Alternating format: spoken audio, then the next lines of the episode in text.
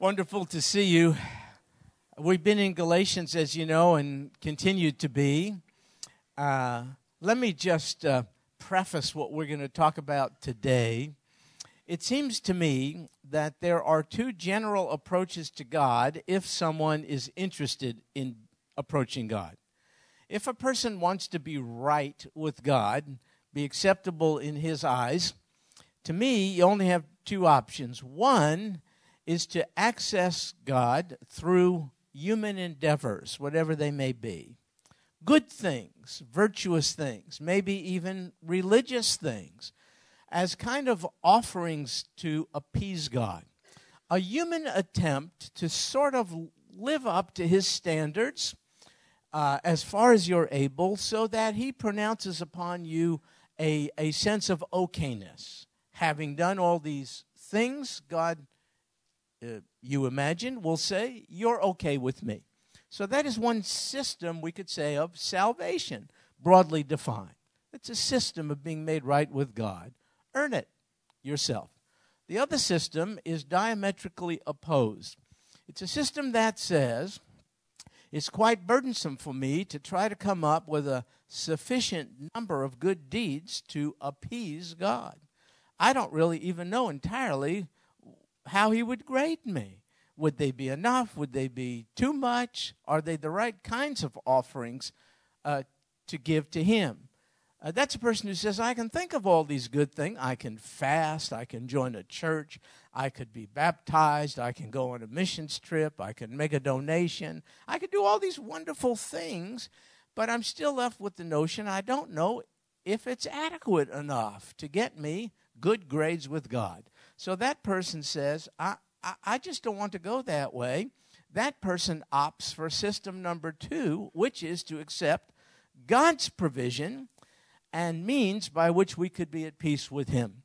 That's a person who says, Why in the world would I uh, live with all this insecurity when I can just accept God's means of access to Him, His way of dealing with my flaws, inadequacies, transgressions? Why don't I let God just finish the work by which the gap between us is bridged? Why don't I just by faith accept that? It'd be a very gracious thing of God to offer a means of access to Him without me laboring over it and questioning it. That's a person who opts for the second system. The first system we could label works, a means of accessing God through works. The second system we could label grace a means of accessing God through grace. In the first system, you try to be worthy of right standing with God. You do your best you could to be in right standing with God by doing all of these things. In the second system, you realize all the things you do are going to exhaust you and you'll probably still fall short of God's requirements.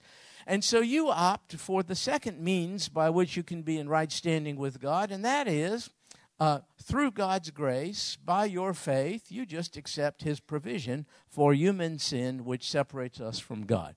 Now, you cannot meld the two systems together. Folks have tried, but it doesn't work. The way they're constructed, it has to be system A or system B, or. It can't be and or. It can't be mostly system B and a little bit of system A. It can't be 90% God's grace and 10% my works. It can't be any of that. These systems are diametrically opposed. Now, Paul knows this, and he's written this whole letter to the Galatians to make his point. Uh, the system of grace is diametrically opposed to the system of law or works. And the Galatians understood this initially. They were primarily a Gentile group of believers.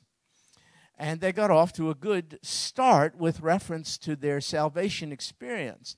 They rejoiced in the fact that they don't have to take on works of any kind, laws of any kind, religious systems and rituals of any kind. All they have to do is take on Christ, who paid the penalty for their sin and would act as a mediator between them and God.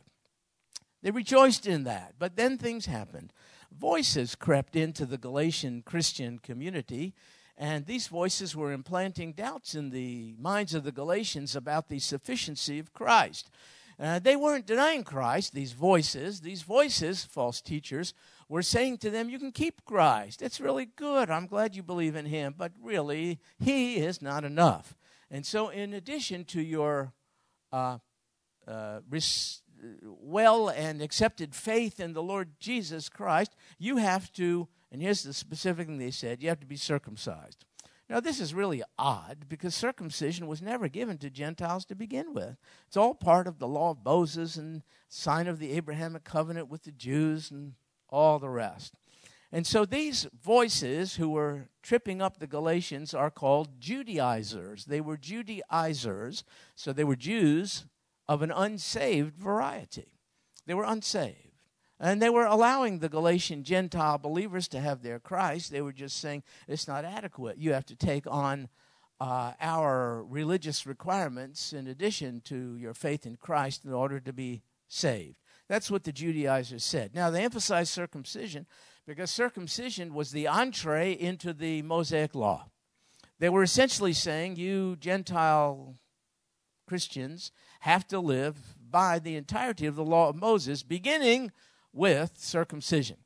Now, the law of Moses consists of 10 major commandments, but the Jews of that day and this day have identified in the Old Testament scriptures, what they would call the Hebrew scriptures, not 10 commandments, but 613, which are offshoots of the 10 principal commandments. 613. Imagine the alarm clock goes off in the morning, and you have to set about trying to comply with 613 commandments.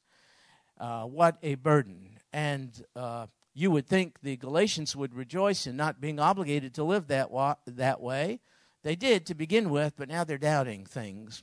And so the Judaizers have their ear, and the Judaizers is essentially saying, you're going to have to take on not only Christ, but also all these laws in order to be really saved with God. Paul is not happy with this. And so Paul charges in with some tough, hard words, which you will see in chapter 5, which we're going to look at in a second. But first, I have to say one more thing by way of introduction because this is going to become very important.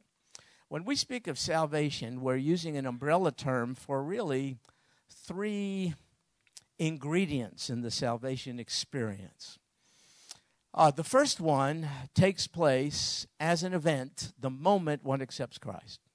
It isn't something you grow into, um, earn, uh, progressively have. It's called justification.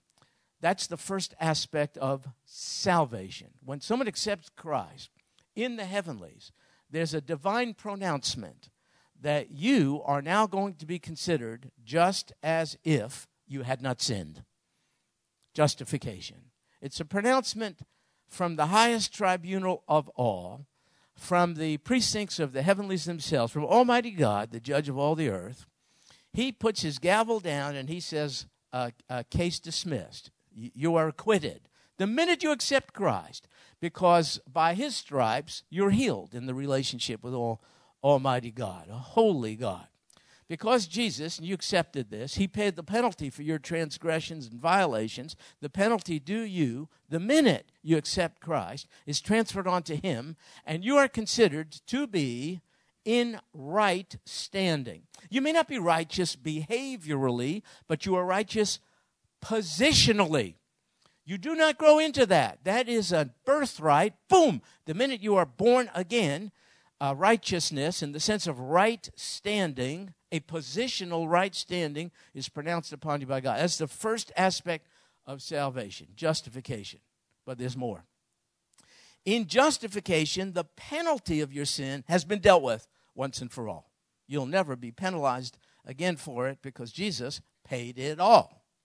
So that's justification. But then there's the second aspect it is not an event, it doesn't take place at a point in time, it's progressive. It takes place over time. It's called sanctification. That's the process by which we grow to be more like Christ, to have his mind, to live by his values, to behave in a way that is pleasing to him. That's the process of sanctification. Notice, process. Justification, an event. Sanctification, a process. That's when we get to know his word. That's when we get to know him in prayer. That's when we grow to be more like Christ. Sanctification. So if the first step, justification, deals with the penalty of sin, the second begins to deal with the, the uh, power of sin. Sanctification deals with the power of sin.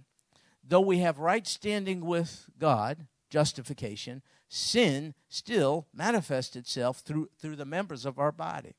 We still do the wrong things, things we shouldn't do with our hands, with our feet, with our eyes, and all the rest. Sin is still present in our life, it hasn't been eradicated. But its influence over us begins to be progressively diminished as we feed God's Spirit in us and starve the flesh, essentially. So during the sanctification process, we have two components inside. We used to be all fleshly. Now we, we have still the fleshly component, but God's Spirit has been added to us. And so now during sanctification, we want to plug into God's Spirit, feed the Spirit, starve the flesh, so that the power of sin begins to diminish over time. So, justification uh, uh, addresses at a point in time the penalty of sin. Sanctification addresses over time the power of sin. The third and final component of salvation, justification, is the past component, sanctification, the present experience, and glorification, the future component of the salvation experience. Now, that's a time when the very presence of sin is removed from our bodies. So, notice there's a past, present, and future ramification of salvation. The past is called justification, it deals with the penalty of sin. The present is called sanctification, it deals with the power of sin. And the third and final is a future component of salvation. It will deal with the very presence of sin. We will receive glorified bodies. Our bodies now are subject to sin, decay, we die, we get sick, and all the rest. Well, these bodies are not fit for a glorified state. They, I mean, they don't last us I mean, how long do we have around here? I mean, if you eat a lot of carrots, how long are you going to make it? I mean, everyone's going to go. But there comes a day, since we're called to live with Christ eternally, these bodies are not going to make it. So we get glorified bodies that are not ravaged by sin. Now, how long does it take to get that? That too is an event. So the past component of salvation, justification, takes place in the twinkling of an eye the third component, the future component, also will take place as an event. Boom. We will receive glorified bodies.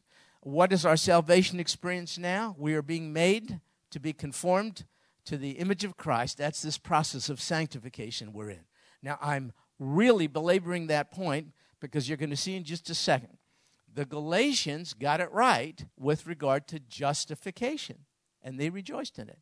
They accepted Christ and his a sufficient substitutionary offering for their sin, they became fully converted, fully saved. There's no place in all six chapters of Galatians that Paul doesn't think anything of the Galatians but that they are believers. That is very, very important. He's speaking to believers.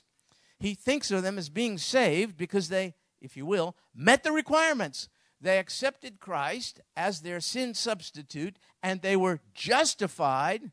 They were pronounced to be in right standing with God as an event the minute they accepted Christ. Done deal. But now they're in the middle process of sanctification and they're messing up. That's where you and I get in trouble. Justification is a sealed, done deal. It's a pronouncement made from heaven. It is not contingent on anything we do or don't do. It's contingent on the fact that we put our faith in the one who did it all for us in the sanctification process, that's where we get off track. That's when we listen to voices we shouldn't listen to. And that's why we who, that's when we who have been freely saved by grace through faith are very, very prone to add to things a whole bunch of do's and don'ts and rules and regulations that we come to believe are just as important as accepting Christ. And that's where you get church groups who say stuff like being saved is good, but you also have to be baptized. Now, here it was circumcision, but the modern day equivalent is accept Christ and be baptized, and be baptized. Paul would say, no, if you add anything to accepting Christ, you are impugning the sufficiency of Christ's sacrifice. You are saying, thank you, God, but it wasn't enough. I got to add to it. Now, you may be trying to add to it by good stuff. Baptism is certainly a good thing, fasting, doing whatever, giving money to the poor. These are all good things. But if you attach to it more than you ought, you are detracting from the totality of what Christ has done for you. So you mess up during the sanctification process. That's what the Galatians were doing. They were listening now to false teachers who were saying to them, We're so glad you accepted Christ. They weren't dissuading them from believing in Christ, they were simply saying, But please don't be naive. Don't be so naive as to think just accepting Christ is enough. I mean, people rebel against grace. Don't think just accepting Christ is enough. You need to live by rules and bounds and so on, and these are just as necessary as your faith in Christ. That's where the Galatians are now uh, on the verge of being led back under System A, working for your salvation instead of rejoicing in System B, accepting by grace the salvation offered by Christ. Okay, that's the background. Now, verse 1. Now, Brother Chuck took the class through um, the beginning part of Galatians 5 last week, but with all due respect, I got to start there, if you don't mind, Brother Chuck, not to correct your errors because we don't have enough time for that. Well, I'm kidding, but just so you get uh, to get the whole the whole the whole flow. Look, it was for freedom that Christ set us free. Does your Bible say something like that? In case you're wondering why Christ came, there it is. It was for freedom that Christ set us free. You can't get free. You're entangled in sin. Who do you think you are? I mean, you're digging a deeper hole. When you try System A, working your way out of your sin by doing so called good works, you're going to find, you know what you're going to find? You're going to find what Paul found. The very thing I want to do, I don't do. And what I don't want to do, I do. So you can make your list of good deeds all you want. And, and, I bet you everything on it will be really, really good. Let's say you got 10 things on it. Maybe day one you pulled off all 10. Day two, eh, nine and a half. And now you're a guilty person, and now you're insecure with God, and now you feel bad about yourself, and now you just yoked yourself to system A once again. Works rather than grace. I'm telling you, it was for freedom that Christ set us free. Nobody gets themselves free from our sinful inclinations. It's part and parcel of who we are. We were conceived in sin. Only Christ could set us free. That's what he did. Now, I want to ask you a question. It says, for freedom, Christ set us free. Could I ask you, what did he set us free from? What do you think? Just shout out some stuff. What do you think, Joe? Uh, this is very good. Joe said, Christ set us free from the penalty of sin. Absolutely correct. What else? Yes, Maureen. Yeah. Say, say more, more.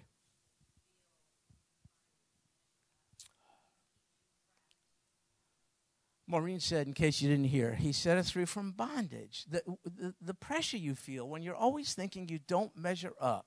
Have you experienced that freedom? It's unbelievable. It's worth more than, than money could buy, that kind of freedom. Good. Yes, Ryan.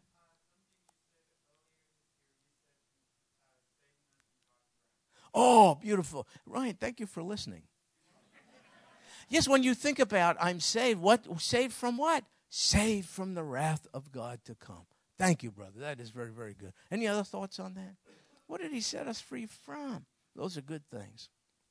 So, folks, he set us free from this terrible, terrible quest to try to be right with God in the doing of good deeds. Ah, he got us off of that treadmill. He set us free from um, the penalty of sin, as Joe pointed out. He is setting us free from the power of sin. He will set us free one day, even from the presence of sin. Now, who could do that but Christ? It was for freedom that Christ set us free. Make no mistake about it, only He could do it, nobody else did. Therefore, says He, keep standing firm. Do not be subject again to a yoke of slavery. So here's the deal a declaration has been made in heaven. It's called a positional truth. It's true of you, not contingent on your behavior, but on your position. Your new position is to be in right standing with God through your acceptance of the shed blood of His Son, Jesus Christ, to provide for the remission of your sins. That's a positional, you're positioned rightly with God. That's a done deal.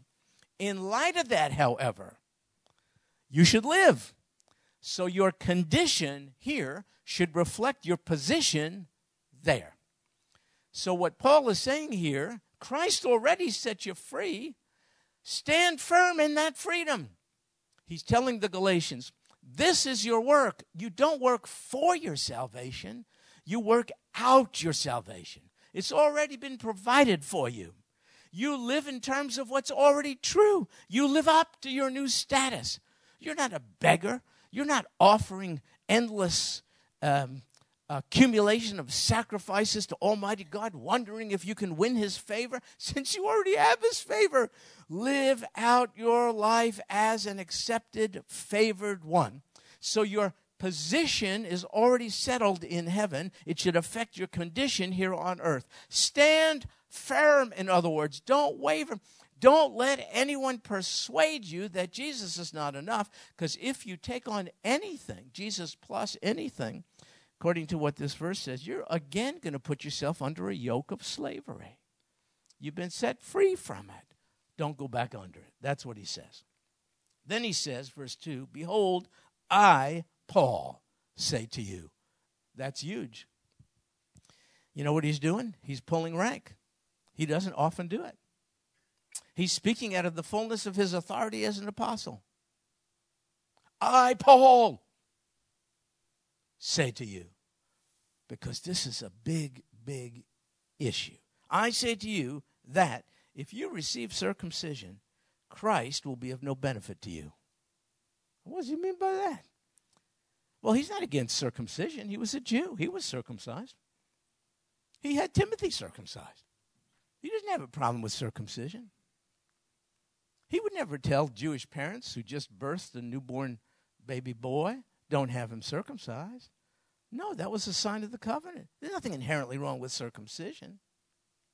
But if you think circumcision is a must in order for you to be saved, he's going crazy. And he says, if that's what you think, Christ is of no benefit to you.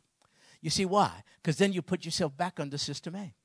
If you take on circumcision as the means by which you can be saved in God's eyes, you have rejected the uh, sufficiency of Christ's sacrifice. One or the other. Remember I said, system A, system B do not mix? What if the person to be circumcised says, yeah, but what if I think Jesus uh, saved uh, or contributed to my salvation 99%? You know, circumcision is only 1%. Boom! Paul would say, nope, even then, Christ is of no benefit to you uh, salvation is either all of Christ or it isn't salvation. It cannot be Christ plus something else. And so he's saying if you receive, because they might be saying, what's so wrong about circumcision? It's no big deal. Why can't we just do it? Let's just, you know, let's just make sure, just in case this is what we need to do in order to procure our salvation. What's the harm? Paul is saying, don't you get it? If you do this, you are denying the sufficiency of what Christ has done for you. Now, I know you might be saying, well, what's with all the circumcision? We're not prone to wrestle with that today, but what about baptism? Now, don't misunderstand. This is a Baptist church. We value baptism here, but not as a means of salvation. We value it as an expression of salvation. One has privately been baptized in the Spirit of God when you accept Christ. Now, one in baptism publicly expresses that. As one goes down into the water, one is saying, Consider me to be in union with the death, burial, and resurrection of Jesus Christ. That's what the baptismal candidate is saying. I was talking to John Mark earlier in the last class. He said someone came to him talking about baptism and said to him, Do I have to be baptized? And John Mark wisely said to him, Well, I hope it's not a have to, I hope it's a want to. But the Judaizers were making it a have to. No. To be right with God, you have to accept the sacrifice of the Son of God. Boom! Exclamation point, not comma. If you add anything to it, then you are detracting from the sufficiency of what Christ has offered on the cross for your sins and mine. That's why Paul says, if you do this one thing, Christ will be of no benefit whatsoever to you. And I testify, verse 3 again, to every man who receives circumcision that he is under obligation to keep the whole law. See, they're not getting it. Remember, I told you there's system A or system B, works or grace. That's the way it is. Now, Paul here is saying if you choose to live by one aspect of the law, you are yoked to its entirety because it must be taken as a whole, as a unit. Even James said this in chapter 2, verse 10. Whoever keeps the whole law and yet stumbles in one point has become guilty of all. So I have um, conversation times sometimes with Gentile believers who become so enamored by Jewish stuff. Now, part of that is good, and part of that is really bad.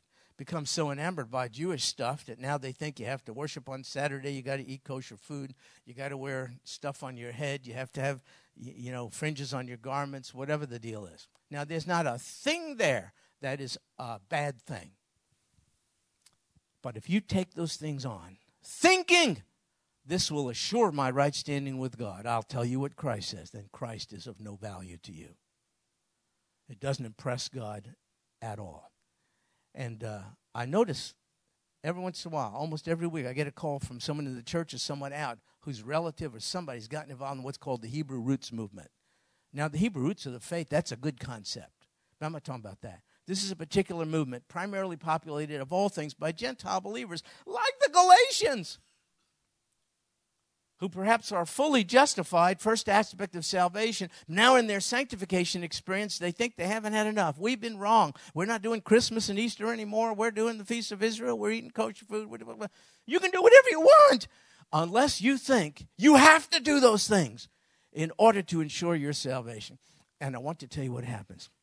You may say, no, no, I'm just doing this because it's meaningful to me. But I've yet to see a people group take on extra biblical requirements that they don't use as a means of pridefully looking down on others. I spoke in a church not too long ago. It was a high liturgy church. Very beautiful, but I didn't know the liturgy. But everyone there knew when to stand, when to sit, when to respond to the officiant, when not to, etc., etc. It was quite beautiful. Not a thing wrong with it. But I'll bet you there were people there. I was supposed to be the speaker. I made the mistake of sitting in the front. I should have sat in the back because you know people stood. I was still sitting. Oh boy, I got to. When they said something, I was still you know, all whatever. I didn't have to bow. I didn't have to do anything like that. I guarantee you, there were some people there who already made a judgment about me before I even opened my mouth. How can that guy be right with God when he doesn't even know when to stand up? I'm telling you, it plays into our prideful human nature when we take on any of these things, though they are not inherently wrong at all, but we use them as kind of spiritual badges of honor. Badges of honor. So there are certain groups who, uh, you know, men have to dress a certain way, women have to dress a certain way, women have to have a certain hair length, women can't wear makeup. All I'm not saying there's anything wrong with it. Well, the makeup thing, please. women, don't submit to that, please. We got to live with you. You're killing us. What did this guy say? A woman goes to bed at night, you know, looking pretty good. Somehow she seems to deteriorate through the night, and she wakes up the next day. you go, what in the world? So please, he, that makeup is a good thing. Keep keep it going. None of these things are wrong things, but I'm telling you, they become. You know, I remember uh, I'm from an Orthodox Jewish background, and one time I was uh, doing this, chewing my nails like this, just that. And I come, I have cousins. They're all rabbis. They're all, and I'm the black sheep of the family. And so I was doing that, and there's some kind of Jewish law somewhere which says you can't do that because you're mutilating the body when you do that. I mean, we got laws for everything. And man, they came out of the woodwork and publicly rebuked me for doing that. One time, our well, our grandmother uh, died, and one of my rabbi cousins was doing a funeral, and uh, they all have these big long beards, and I just realized why I couldn't be a rabbi. It's nothing to do with theology. I can't grow a beard. so anyway, we're at the funeral, and there's like rules for everything. You wouldn't uh, believe it. So I was one of the pallbearers, you know. And apparently, you're supposed to take a certain number of steps, stop, and then the rabbi says a prayer. Well, man, I so I'm going, and I kind of ran into the guy in front of me a little bit. Man, this is a funeral. My cousins were all over me in front of everybody. Now, it was helpful to my mother, who was then considering the claims of Christ. I simply told her, Mom, I just want you to observe and see if you see the presence of God in the lives of our family members. However, you might interpret the presence of God, the reality of God in a person's life. I just want you to see if you see any evidence of the presence of God in the lives of our family. That really helped because uh, my mother was very upset by the way they were treating me. And she saw contempt and hatred, uh, she saw arrogance. And that's what all these man made standards do. They make the practitioner absolutely arrogant. You look down on you look down on, on others. So anyway, so Paul is making the clear statement here. Number one, if you want to live that way, you have to live by the entirety of the law. Now, verse four is where we'll camp out on for the next few minutes, because this is a this is a tough one. You have been severed from Christ, you who are seeking to be justified by law. Now, this phrase, you have fallen from grace. On the basis of that phrase, there are some who um, uh, would uh, suggest that a person saved can lose their salvation. This verse is oft quoted. You can fall from grace. You can lose your salvation through sin, through a variety of things. That's what this means. By the way, this is the only place in the entire Bible where that specific phrase is used. It's not used anywhere else in the New Testament. Fallen from grace. Now, you can hold to that position if you'd like, where a believer can lose his or her salvation. You could, it's a free country. But you're not permitted to base that position on this phrase. You cannot misuse Scripture to prove your point. You can use Scripture to prove your point, and it may differ from mine, no problem. But you cannot misuse Scripture. That is not saying one may fall from salvation. It says fall from grace. Remember, I told you there are three aspects of salvation one that's a done deal, the past aspect, justification. That doesn't change, folks. The middle aspect, sanctification, requires the grace of God just as the first aspect. It's the middle aspects of salvation where, where we're in jeopardy. That's what, hap- that's what the Galatians were tempted to do. During the s- middle aspect of salvation, the sanctification process, they were saying, We know we are justified by God's uh, grace alone, but now we have to retain our salvation through works. That's what's going on. Now, listen, if these Galatians chose to opt out during the sanctification process of system B, grace, and opt for system A, works, Paul says, you then will have fallen from grace. What does that mean? Not that you lost your salvation, but you lost the privilege of being in the sphere of God's grace. What does that mean? When you're living in the sanctification process, you get up in the morning and you say to God, you say, Oh God, I wish I could promise to you I'm going to deliver some good goods to you today that you'll be pleased with. But I really can't do that.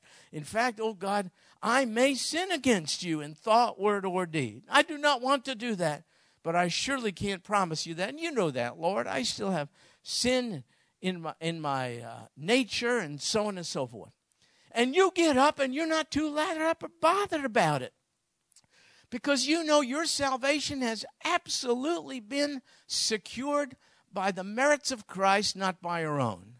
You want to do the right thing. You have a new will inside of you. Your flesh never, ever discouraged you from sinning. God's Spirit in you is now doing it. But sometimes you plug into the flesh instead of the spirit. That's just the way you are. You still have free will and you still do it. Now, if you, during that questionable sanctification phase, if you say, in order to bolster up my case, O God, so that I can be assured of your favor, if you add to faith in Christ things like baptism, circumcision, fasting every Wednesday, going on three mission trips a year, giving money to the poor. You add all these things. Don't cut your hair, cut your hair, wear skirts, don't wear skirts. I mean, whatever the deal is, watch TV, don't watch TV. If you had all these things as a means of bolstering up your plea to Almighty God, you have just fallen from the sphere of His grace. And, and what that means is you're on your own. Now you do not have the grace of God to help you in the sanctification process. And what does that look like? It looks like you don't have peace and you don't have joy. And some of the most angry, embittered Christians I have ever met are those who have surrounded themselves with legalistic rules and regulations, which, if they're not living by, they, are, they have so choked and quenched the fruit of the Holy Spirit, one aspect of which is joy, they're mean people to be around. one time I was at a church, and it was one of these kinds of churches I just described, and they went there to speak, and uh, they were the meanest, coldest, most distant group of people I ever saw.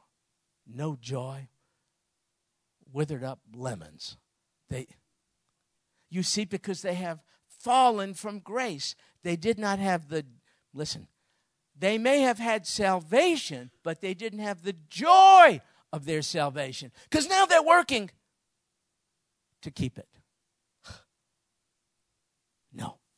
As you have received him by his grace through your faith, so walk in him. In every aspect of salvation, we rely on the grace of God. So that's what it means to fall from It does not say fall from salvation. So here's the deal. A Christian, a person may be justified by divine declaration and yet not living by grace in the sanctification process. Their problem is not with their justification, it's with their sanctification. And that's what's happening here. Paul is not suggesting the Galatians have uh, lost their salvation because he always, always refers to them as if they are believers. Read through it. He never considers them to be anything but believers. They are believers who, like us, during the sanctification process, don't live up to the freedom which we have in Christ Jesus. Now, I know what you're thinking you're thinking, oh my goodness, Stuart, this kind of talk is going to give license to people to just sin all the more. I mean, if there's no rules and laws, guidelines to live by, just if it feels good, do it. Because Jesus forgave you anyway, didn't he? If Jesus took care of everything, then why live for him? Why don't you do your own thing? Now, that's a very legitimate question, and that was a major argument the Judaizers had against the system B, the grace system. But here's the deal when we talk about faith in Christ, um, the legitimacy of faith in Christ has to be evinced, evidenced by a li- by lifestyle change. That's why James could say, faith without works is what? It's dead. Someone can pray a prayer, profess Christ, walk an aisle, whatever. Those are good things we ought to rejoice in. But we really should withhold undue excitement until about three months down the road and we see if that person is walking with the Lord. Listen, when I was a new believer, I was in the military, I was a new believer. I wasn't in a church yet or anything like that. And I was playing basketball, and uh, I used the Lord's name in vain. I've told you this story, I think, but I remember I used the, Lord's name at a basketball court. Oh, something in me made me feel uncomfortable about that. Well, I can't blame it on a good Bible study or a good preacher. I hadn't even exposed myself to any of that stuff yet. But something inside of me uh, told me that's not a good thing to do. I did it again in the course of the game, second time. Boom! I just felt so uncomfortable. I never felt uncomfortable using the Lord's name ever in my, but I did then. And then I was so excited. I realized that's an evidence of God in me. I accepted Christ. He sent His Spirit to be in me, and I saw an evidence. My faith was legitimate. to demonstrate the legitimacy and the living nature of my faith in Christ, His Spirit was in me, and I saw evidence. And then, and then, something in me gave me a desire to find a church. And I found one. I went to this church, and it was uh, nobody there like me. It was a small country church. I don't think they ever met a Jew in their lives. in fact, I, one of the first ladies I met, she heard my last name. She said, "This is what she said: Are you a Jew?" That was my welcome to the church. so I thought, "What in the world?" And yet I kept kept coming back. Why? Something in me told me this is my new family. We come from different places, but we're ending up at the same place, the foot of the cross. That's all I need in common. We got some cultural differences. We'll deal with those over time. Now, what in the why in the world would I do that? These were things contrary to nature. You might say they were supernatural. Well, you start seeing some of these things, you just found out that your faith in Christ was living faith, not dead faith. Uh, I used to read the Bible in a college literature class along with other literature. That's it. That was my only interest in the Bible. And after accepting Christ, I had such a hunger for it. And I found myself with a new facility to even understand some of it that I never did before. That is an evidence of God's Spirit in me. I found myself, this is very interesting, instead of acting on things, praying first. Wow, what a novel idea.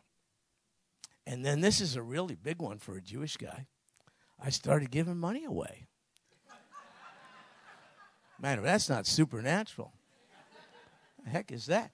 Now, all of those, any one of those things is an evidence of not mere words, faith expressed in mere words, but the kind of faith, living faith, which shows evidence of God's Spirit taking up his abode in our life. So, this idea, uh, uh, the grace system alone will lead you into licentiousness, is the very opposite. When you are filled with God's Spirit and appreciate his inexpressible and free gift given to you, your motive is thanksgiving.